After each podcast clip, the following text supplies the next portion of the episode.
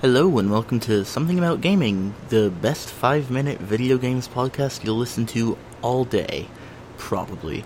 Yeah, it is. It's the best. So, first up, the Heroes of the Storm tournament, known as Heroes of the Dorm, has just come to a close, with the U C Berkeley Golden Bears coming out on top, winning the grand prize, which is full tuition to cover the remainder of their college careers. Now, if you don't know what all of that is that I just said, Heroes of the Dorm was basically a big kind of tournament put on by Blizzard for their new game, Heroes of the Storm, where college teams could get together and learn the game and basically compete to see who was the best in the country, and the winner got their full tuition paid for.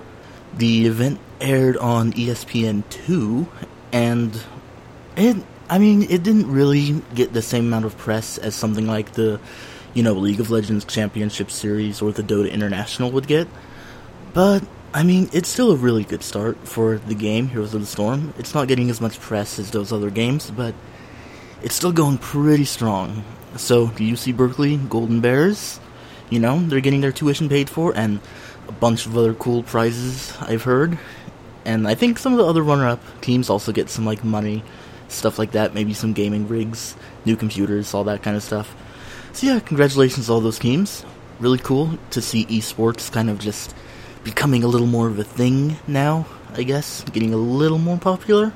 And the other story is that Silent Hills is still back in all the headlines. Um, basically there's a petition going, a fan-made petition. fifty thousand people have signed it so far to get Konami to put the game back into development. Konami hasn't responded. They probably never will, I'm going to be completely honest, but it's a good effort. fifty thousand plus people, you know, show a lot of interest in this game, but, I mean, it's unfortunate. Konami did um, actually confirm one hundred percent all of the rumors. The game is cancelled. The franchise is still going to keep going, the Silent Hill franchise, but the game will not happen.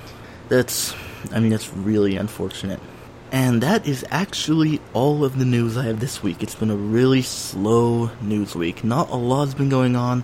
Just a lot of the esports tournaments just kind of finishing up right now. But there should be some pretty good stuff coming up soon. So, thanks for listening. Like and subscribe if you liked it. And I'll see you next week.